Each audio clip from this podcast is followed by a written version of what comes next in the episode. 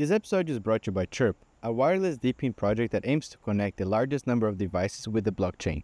If you like Web3 projects with real world utility and you can't forgive yourself for missing Helium, here's a worthy competitor that gives you a second chance. Make sure to visit chirptoken.io and sign up for their early adopter NFT and miner waitlist. Hello everyone, Daniel from DePIN Hub over here, and today we have the honor to have Mike Horton, CEO and founder of GEODNET, a company actually improving the GPS system at scale. Thanks so much for joining the, the podcast, Mike. Uh, could we start about you introducing yourself and your background? Good morning, everyone. My name is Mike Horton. I'm the CEO and founder of the GEODNET Foundation and GEODNET Project. My background I grew up in Austin, Texas, and moved to California, where I attended UC Berkeley and received a master's in electrical engineering. While receiving my master's, I worked on, started working on the field of navigation also known as positioning or localization, depending on what application you're in. But this general field of figuring out where you are, where you're looking accurately, I've been working on my entire career. I got started on the GEODNET project about two, a little over two and a half years ago after I had tried to work on building uh, our network with Web 2 principles and realized that DePIN was the way to get it done. Fellow electrical engineer as well, right? I graduated in electrical engineering in the south of Brazil and yeah it's it's uh, really cool how to see electrical engineers actually taking the world in a lot of different angles and different ways. The GEODNET is a project that actually i've been following for quite some time i think is one super super interesting and the power of DePIN to to scale the network and really build the solution is, is super interesting. Could you put in your own words how would you explain actually what GEODNET is and what's trying to accomplish for like a five year old sounds good. So for the user of GEODNET, i.e., the person getting the data streams from the, the miners, the, the, the Web3 side, GEODNET improves the accuracy of your GPS by a factor of up to 200. It is used to precisely position people, and that's used across a lot of applications, both new and old. For the miner, for the person considering entering into the GEODNET project from the point of view of the crypto side, it offers a simple way to use your real estate on your roof in order to earn a cryptocurrency, the GEOD token. And you simply set up a base station on the roof of your house or building with a clear sky view and you start earning. The tokenomics are quite simple and the requirements are, are quite simple. It's just to have a clear sky view with no obstructions of the sky and a decent internet connection and you're good to go. Yeah, that's awesome. Wow, that's like quite a improvement on the GPS systems, right? Because maybe can you touch a bit how does that work? I can I know that I have a GPS on my phone and GPS on my car, and then it tries to get information about like at least the triangulation from satellites on the sky. How does the GPS work, and how can the RTK system actually make it better? Am I doing the, the name right, RTK? Yes, RTK stands for real time kinematics, and GEODNET is on the cusp of having the world's largest RTK network through the DePIN principles, the network has grown extremely fast. And the way RTK works is really pretty simple to understand. It's kind of a differential system. So your phone is moving around, and it while it's moving around, it's receiving satellite signals from not only GPS, which is actually the US satellites, but also GLONASS, which is the Russian satellites, also Galileo, which is European satellites, and also Beidou, which is Chinese satellites. And these satellite signals come to the ground, and as they come to the ground, they're affected by a number of different errors. And by having a differential system with a, a, base station that's relatively close, like within 20 kilometers or so of the mobile device, you can cancel those common mode errors. And the most nefarious of those common mode errors is the space weather, which is caused by our sun, which activates the ionosphere and troposphere, to basically create variable delays in the signals. So the base station is fixed and the mobile device is moving. And so they simply can subtract those two signals in the process of called RTK, and all those errors will cancel therein, increasing your accuracy by up to 200 fold. Wow. Yeah. How, how many uh, inches or centimeters that could be? Because usually I, I, I guess uh, GPS would be like in terms of meters, right? Or I don't know how to say in the U.S. yards. Or... Yeah, so it's it's nearby a base station. You can get one centimeter accuracy when you're outdoors and have good sky condition, and that is the core of why this technology was invented. To get this one centimeter accuracy was applications like surveying, where you really need to know where something is and you want to mark that for, you know, for, for a land boundary or for architecture or construction. You can imagine if you're building a building, knowing where things are to a couple meters, which is the standard GPS accuracy, is quite useless. You really need to be able to precisely indicate positions to sub inch accuracy for building and construction. And that's where the technology got its start. But then as technologies evolved, we find more and more applications where it'd be really nice to know where you are. It can also improve very much the accuracy of, of your heading or like where you're going. So you can think about cool applications like gaming and augment, augmented reality, like your Pokemon. You'd like to see the Pokemon exactly where the Pokemon is. And so these are these are things that I think are future applications of RTK. The big challenge has been the equipment and the installation of these stations prior to the DePIN model have been really, really expensive. And so the service of RTK has been reserved for very high end applications like construction, where cost is not so much of an issue and hasn't been able to scale to mass markets. And GEODNET is helping both in the traditional applications make the technology more affordable in developing worlds and so forth, and just making it more accessible to small and uh, medium sized businesses, as well as obviously focusing on some of these forward leaning, uh, forward looking applications such as mobility, consumer robots, and ultimately mobile application experiences. On your opinion, personally, what is the application that you're more excited about that this technology can help? Well, I get pretty excited about all the applications from the high end applications down to the very low end applications. I think in 2024, the application that we're most excited to launch is the consumer robots, the sort of Roomba for your yard. The smart mowers is one that we put a lot of focus on starting in 2023. And I think it's one that's very well suited to the GEODNET network. So I'd highlight that for 2024. But we also have stuff in, in pure mobility on a roadmap. And then what we're doing in the traditional markets, which I'd call geomatics, like civil survey, architecture, engineering, as well as in agriculture, is we're helping, I think, democratize those applications to smaller companies to make it where every, for example, in construction today, typically there's only one guy that has a survey instrument out there because they're expensive, or a few guys who can who can go and mark positions and things. It's not every guy on the crew, but by having lower cost instrumentation, lower cost network services, now everybody on the job site can have it. You know, it becomes like a disto. I don't know if people are familiar with the like the Bosch disto, where you can do you know measurements in your house without using a tape measure. We're we're trying to make RTK available in that field to be something like a, a Bosch disto. Anybody can have one in their pocket, flip it on, get coordinates, and go. So across the board, we're pretty excited. I mean, I've been working in this field that it may seem like a very narrow and niche field, but we think it's pretty important. I mean, accurate location is very, very useful. Our economy is very dependent on location, and I've been working on the field for my whole career. So it just gets me very excited to see that we can actually do something at scale. And I think that's the the key thing that DePIN brings is the ability to do this at scale uh, globally across a wide variety of applications and, and a simple, easy to use system for, for the end users of location based products. Yeah, I think uh, touching on that case, what is like, I can imagine a lot of companies in the past try to build like RTK networks. Like you said, of course, maybe they build their own in house. Like, let's say I want to around the building, I want to have information about that in terms of like sub uh, inch accuracy. I build just put my own RTK mm-hmm. hardware there. But in order to build, let's say, a global RTK network, what is the main challenges that people face it in the past or that you know, and how does the GEODNET tries to help address those challenges? Yeah, so there have been several strategies in the past, and there's an article coming out uh, shortly in Inside GNSS that's going to really walk through those different strategies of the past and then compare it to, to GEODNET. So I'm excited about that. But to touch briefly, the first original strategy was there were no RTK networks at all, and there was no notion of a network. So a person would get a base station and set it up at the place they wanted to use it.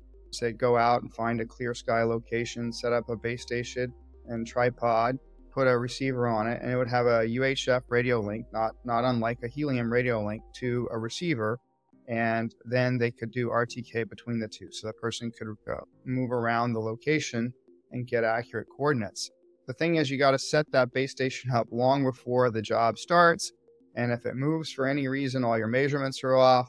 There's issues with the base stations getting stolen. It's not super convenient. And a lot of places you go to a job site and there just isn't a great place to locate a base stations. But occasionally you'll go somewhere like uh, there's still a lot of folks in farming and in construction that do it that way and in drone survey that do it that way because networks haven't been available at cost effective places and, and, so forth.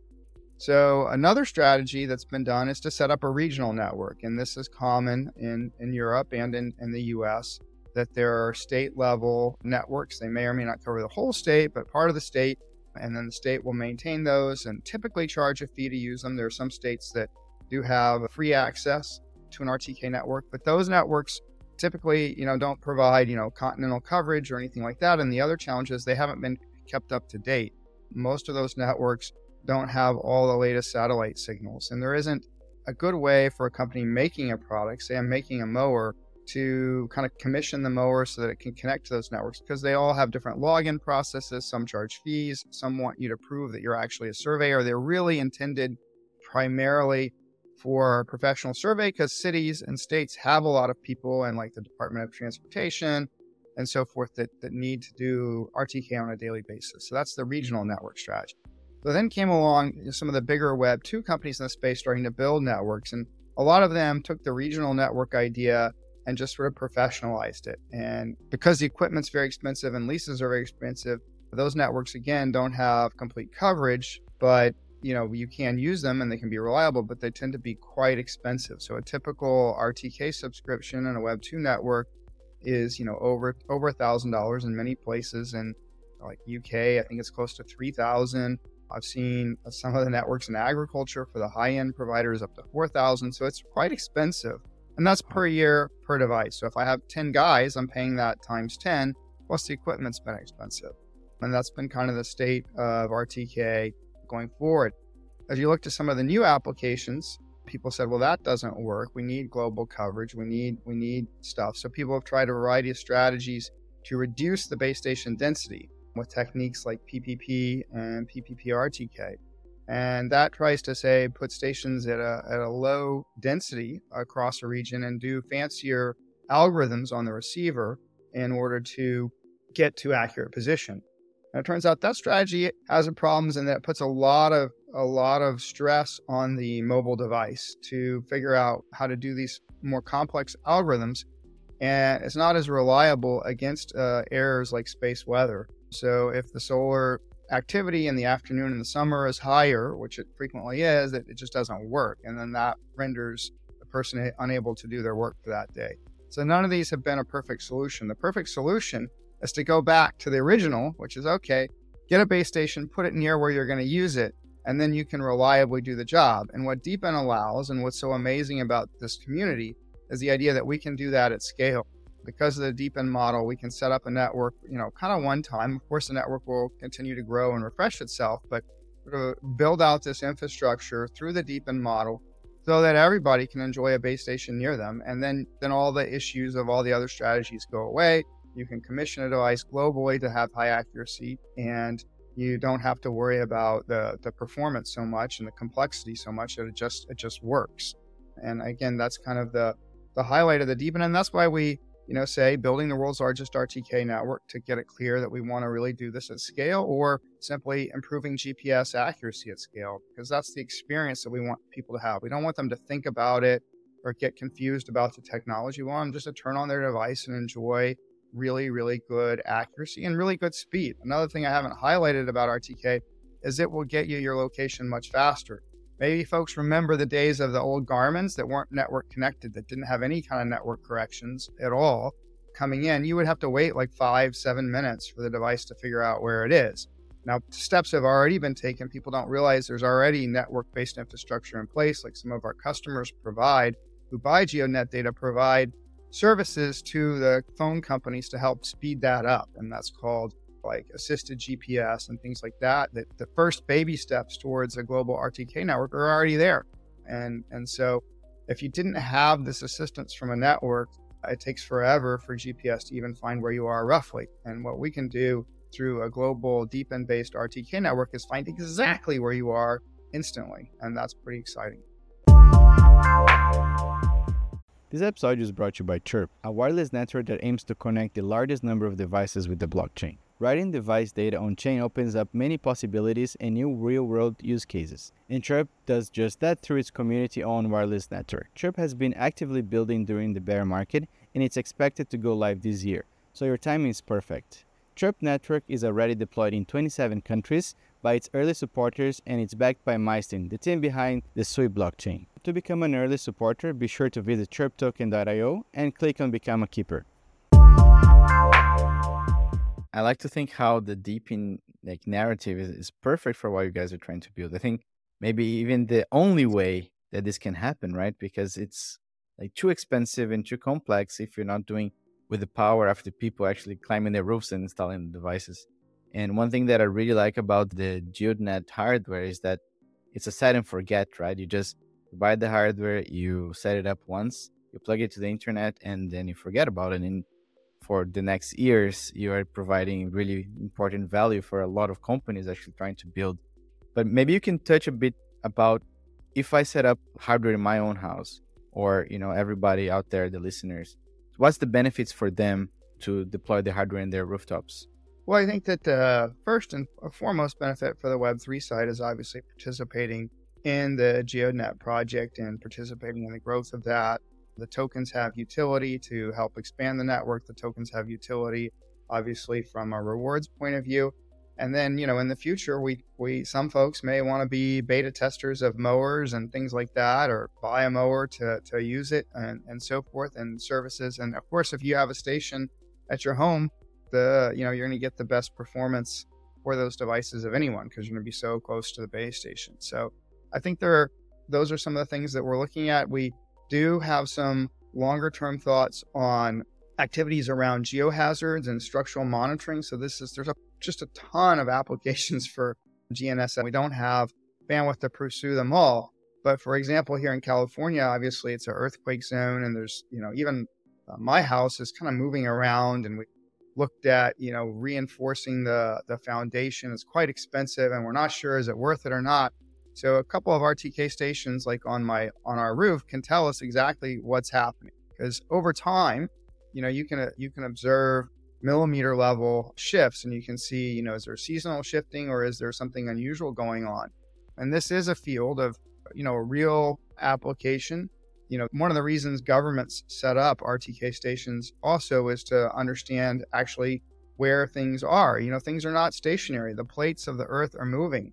And GNSS is the fundamental technology that is used to observe the shifting of the plates. And you think you know where something is on an absolute basis. Like, where is this on an absolute basis? But actually, where that thing is is actually changing. And so when you look at how survey coordinates are set up, they're set up with a position and a time and that's called a datum. And so GNSS networks are used to establish these datums, to establish coordinate frames that can connect together. Because actually, you know, California is a good example. We're moving up and to the left, so we're moving, you know, towards the Pacific Northwest. The whole, all actually, the entire Pacific Northwest is moving collectively about four centimeters a year. Four wow. centimeters is not such a small distance. You don't notice it because we're all moving. You know, everybody in California is moving together. But if you're in, you know, Arizona or Nevada, it looks like California is moving, you know, moving up and to the left. So this is the type of thing that a GNSS station can observe. And, and I think there's things that we can provide to people who run the base station over time that are also quite interesting and, and, and useful to, to the runners of the station. So that's it's a very interesting field. There's other there's other things. There's signal interference. You can think of the GPS base station that's put on. It's a sensor you know, people always ask, like, what's the range or how far does it transmit? It doesn't transmit anything, it's a sensor. The only data transfer that goes on is through the miner to your Wi Fi network. But in, out of the thing coming on your roof, it doesn't transmit anything. It is a sensor that is using all these satellites as, you know, transmission points to make a measurement of the atmosphere. And so, given a lot of the miners are receiving 38 signals, 38 satellite signals times three. So there's three frequencies. Each each each satellite signal transmits wow. on three frequencies so that's like you know roughly 75 80 signals that are coming into that to that receiver. Guys in India and the and the APAC area are getting like 50. So it's like 150 signals coming in. And each of those signals has three measurements a carrier phase, a code phase, and a Doppler measurement. So you're getting tremendous amount of data points. So now you're up to like 450 if you're in India. You're getting 450 data points on the atmosphere every second. And so it's a, quite a useful, quite a super precise, super reliable. The government is governments of the world are maintaining the the satellites for you. So they've built this incredible infrastructure to transmit these signals, and you are getting to observe all that at your house. It's it's a really powerful system. It's a that's really super. powerful piece of infrastructure. Yeah, that's super interesting. So if I'm I want to use the the GEODNET actually network, how does that work? I have imagine I have my phone, and my phone is collecting like a latitude and longitude. Then have that information I send to your servers because my measurement is gonna have an error, right? It's gonna have like the, all the atmosphere errors.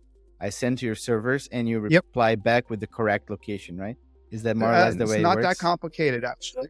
No, uh, that's not. So it's it's more client side driven than that. So what would happen is your phone would tell the network roughly where it is, and a stream of data comes down from the network to you, and in a way that's privacy protecting. So you don't have to disclose your location exactly. You say roughly, I'm in Sao Paulo, and a stream of data will come to you. Your phone will use that data in order to correct the location. So the the RTK algorithm typically like 99% of the time runs client side. Now there is you can do it server side if you want, just the way you described.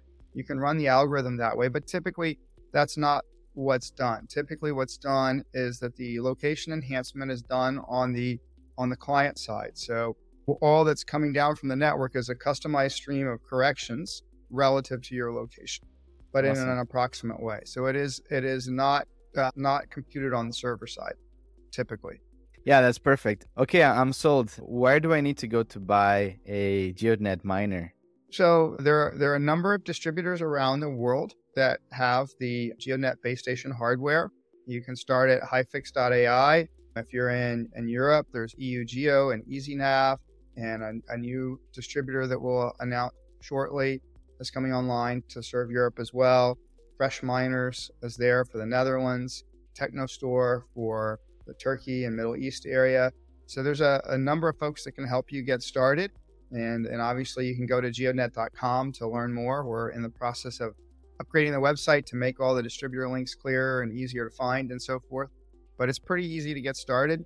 You should also check the console map to see is the hex that you're in empty? Is there a station there?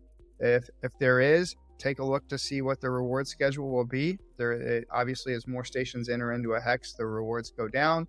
But check that and and check your location. Make sure you don't have big buildings and trees around you that are gonna interfere too much with the antenna because that will also reduce your rewards. But if you're if you've got a clear sky view, go for it and get a get a piece of hardware. It's a long term project. This is a network that it's not a put it up, take it down. We want to run these devices for a long, long time, and and so you know it is it is a little bit of upfront investment and work to set up, but expect to have that device there for a long time to come. Yeah, that's amazing. By the way, I'm gonna put all the links for the, the where you're gonna buy the hardware on the description of the podcast, so don't worry about that. And yeah, I mean, I can see I set up my hardware at home, and it's very rugged. You know, the whole setup is very rugged. Like I said, it's it's meant to last for a long, long time. And the best thing that I believe is it's the set and forget option because you're providing uh, service and utility without having to do something every day, right? I think that's that's very interesting. I also like to ask everyone to you know follow the podcast and like and everything because we really need this to continue building, providing good service for you all. But Mac, you mentioned the the maps, right? That people can go to the the GEODNET Explorer. And one thing that I saw on the maps right now is this thing that you guys announced uh, recently called super hexes. Can you tell a, a, bit about what they are and what's the objective and how does the rewards on the super hexes work? Yeah, so the objective with the super hex is to improve coverage in areas that are not naturally getting coverage so easily through the Web3 marketplace. And the, the way to do that is to let the sort of figure out how to incentivize additional incentives to get those locations covered in the field of RTK, there's a notion of what's called geometry, and you'd like to have these stations spread out in a kind of geometrically even way. I suppose the same is probably true for DeWi networks as well. And so we're using the super hexes to sort of try to incentivize basically station deployment in areas that are not naturally filling and, and doing that through first a, a staking mechanism to kind of lock in additional rewards to sort of balancing okay these stations are going to earn higher rewards. So we'd like to also try to you know encourage people to stake tokens to kind of activate those rewards to keep the overall tokenomics in balance because i think that's something that super important for DePIN projects to make sure that the the pace of growth can be even and steady and and not subject to so many wild swings. I mean, crypto's wild, so there's no no complete filter you can put on a wild market, but we are trying to look at this from a long-term perspective, a long-term perspective, and to do that, you really don't want craziness. So that's the that's the that's the logic behind the staking, and then the logic behind the the rewards is that you know different areas need extra incentives. Not every area is so so easy to to deploy and that and but at the end of the day the network is much much much more valuable if there's even coverage. And this is a work in process. We need to do more. But the super hexes definitely provide an opportunity if you know someone in that and you or you you know are able to set up a quick uh, Craigslist or Facebook ad to find someone in that region, it's a way to definitely amplify your rewards and at the same time provide bigger big utility to the network to get this coverage. We've observed a really interesting thing I wanted to mention, which is that you know France has been a tough territory for all DePIN projects. You can look at every explorer and you can see it doesn't have the density, and and of course we have customers that definitely want to use the service in France, and we've even talked to some of the Web two network operators, and they're like, well, France is tough for us too, actually. So it's just a tough place to get infrastructure deployed, apparently. We've observed a really cool thing with the super hexes, which is that some of our Romanian community, which is definitely one of the early adopters of GEODNET, and we thank the Romanian community amazing for helping us get this this project bootstrapped and started they have, you know, a family that's in France. And that is some of the people who are filling some of the super hexes is actually, you know, leveraging that, which I just think is so cool. I just think that is so cool that that's a way that that word is not spreading as the word is spreading through through kind of an immigration strategy, which I just think that's that's what the world should be. You know, people bring new ideas and new cultures to different countries and help grow something there. That's just I think it's a very small example, but I think it's a really cool example. Wow, that's that's amazing. I've been following you, you guys, for quite some time now, and I would say that GEODNET is one of the best projects when it comes to really focusing on the demand side, right? Because the supply side, when you give tokens, sometimes is much easier to do, and that's one of the ideas actually of DePIN. But then projects really need to focus a lot on the demand side, and that's how you can actually build a sustainable, long-term crypto project or DePIN project. And you guys also went to Vegas, right, during the CES a few weeks ago or a month ago, more or less, beginning of January 2024.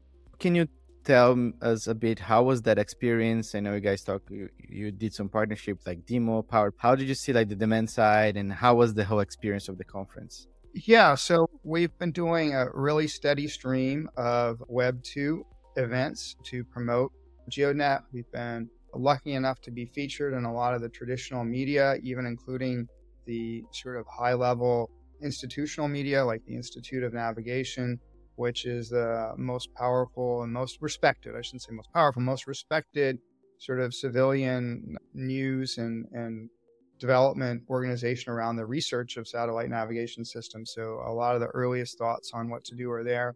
CES is a show that is one of a kind, and it, it definitely gives you a glimpse into all of the applications that are facing the consumer that RTK can enable. So everything from flying cars to drone delivery to uh, smart mobility applications, self-driving cars, small robots, all kinds of new augmented reality type experiences and virtual reality experiences that can potentially benefit from RTK as well. So a lot of stuff there. We had a great time with the DIMO team at a couple of events. Their event that we co-sponsored, the happy hour was super well attended. GEODNET was lucky enough to have a couple of its core customers attend with us. And then, you know, the, the overall show, the atmosphere is just great. So we look forward to doing a big thing in CES 2025. I'm trying to rally other DePIN projects. So I'll make a plug to that to create a DePIN zone at CES because I think if we show the world what these different projects can do, I don't think much of the Web 2 world is aware of all the benefits of the DePIN model. And I think there's still a bit of stigma, if you will, around anything crypto related. And we're doing our very best to eliminate that, but we are just one voice. So I think if we can collectively descend on CES 2025, you have the audience of all, the whole world comes. Executives from every, you know, every major sector and, and technology products is, are there. And this is a place, I think, particularly in the IoT area, we can really showcase what DePIN can do for you know traditional consumer electronics. So we're all in on that. Yes, absolutely. I already marked 2025 CES edition on my calendar. And as with a DePIN Hub hotspot, we definitely want to be there when we part of that because CES is a, it's a it's a breeding ground for getting people into Web3, into DePIN, right? Because people are excited, they're early adopter, they love gadgets, they love technology, they want to be part of this. But a lot of times they don't just don't know, they haven't heard about that. So in a lot of ways, we're still early. We still have a lot of work to do. And yes. yeah, let's try to build this deep narrative inside of CES. And I believe we can have like a big booth and a big exciting uh, event there next year. Yeah, let's try to make that happen. I think it's going to be awesome. What are the future for GEODNET? How can you see GEODNET coming up with the next like one, two, three to five years and so on? So I think that that that, that this year we're working on Uh, you know, completing the coverage of the network. There are some coverage gaps. So that's a, a big thing for us. So we'll be briefing out community more on how the SuperHex is going and what we can do to make them better. And, and near term, we're going to build out some of these applications that are a little easier to understand and see, and also will provide good revenue to the network. And then finally, I think the big thing that we're kind of in the planning phase for, and we'll we'll see some announcements on, is trying to build out a mobile app ecosystem around GEODNET. And I shouldn't I should also not fail fail to not mention the governance. So we're building out a government a governance structure, a governance online presence to to help you know guide some of these decisions that are network level decisions through through an open process. So those are all the things that we've got planned. We're a small small team. The you know we're not a we're not a gigantic a gigantic blockchain team. We're a small team, and we Yet. really that that allows us by being a small team to focus as the data.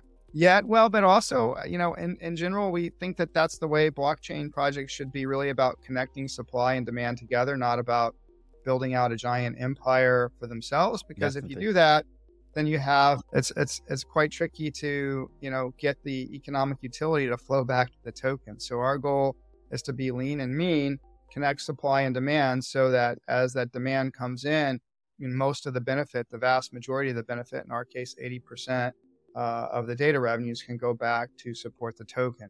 Because again, it's really important to have this be as, as stable as possible. We can't make any guarantees. The world is an uncertain place. There are wars, there's craziness, there's market shifts, there's new technologies. We, we have no idea, but we think we have the best strategy that we can put forward to create a growth, a long term growth platform and that benefits everybody. It actually benefits long term the the people who uh, take the time to set up a station, but it also benefits the Web two side. They the Web two side, you, you know, they don't want to see something that's a yo-yo. They want to see something that mm. that they can count on. It's important. People bet their careers on decisions around what you know what type of features and technologies to introduce to the marketplace. And if you if you bring something up that's a yo-yo to them, you know what? That's not going to work that that and, and I think the, the community around DePIN has to understand that stability is super, super, super important to the demand side. And of course, there are things we can do on the back end to to to handle stations that inevitably go up and down. I mean, people move. That's reality. But what, what we don't want to do is create an incentive system or you know a pump and dump type of thing or a meme coin type of thing. They're cool and they I, they have their place. You know, meme coins have their place in the crypto ecosystem. I'm not critical of them, but that model doesn't work for a DePIN project. It needs to be something, uh, a structure and community that cares about providing a service that is reliable and trusted to to the Web two community. Yeah, no, exactly. That's uh, well, very very well said. Uh, every crypto there are many ecosystem. Each ecosystem has its own goals. But for GEODNET and for DePIN, it actually is building a sustainable business that companies can build on top of that and not having to be worried about their infrastructure going down or the project, you know, ceasing to exist, etc. But yeah, I think uh, Mike, so much. Thanks so much for your time. It's been a pleasure to talk to you here, and I'm very excited about GEODNET. I think it's on the deep DePIN like narrative is one of the strongest projects, and you guys are building something that's gonna really impact. I think a lot of a lot of people and technology moving forward, AI, autonomous vehicles, and, and much much more. It was a pleasure to have you here today. Make sure everyone to check geodnet.com and, for more information, check their blog. Also, if you go to depinhub.io, have like a lot of information about GEODNET. Buy their hardware, set up one, in your house, and let's build this amazing, amazing network together. And yeah, let's let's go for it. Please also make sure to follow DePIN Hub and Hotspot on YouTube and on Spotify and whatever you see or you listen to your podcast. Thanks so much, Mike. Thanks so much, everyone, and see you guys on the next episode. Have a good one.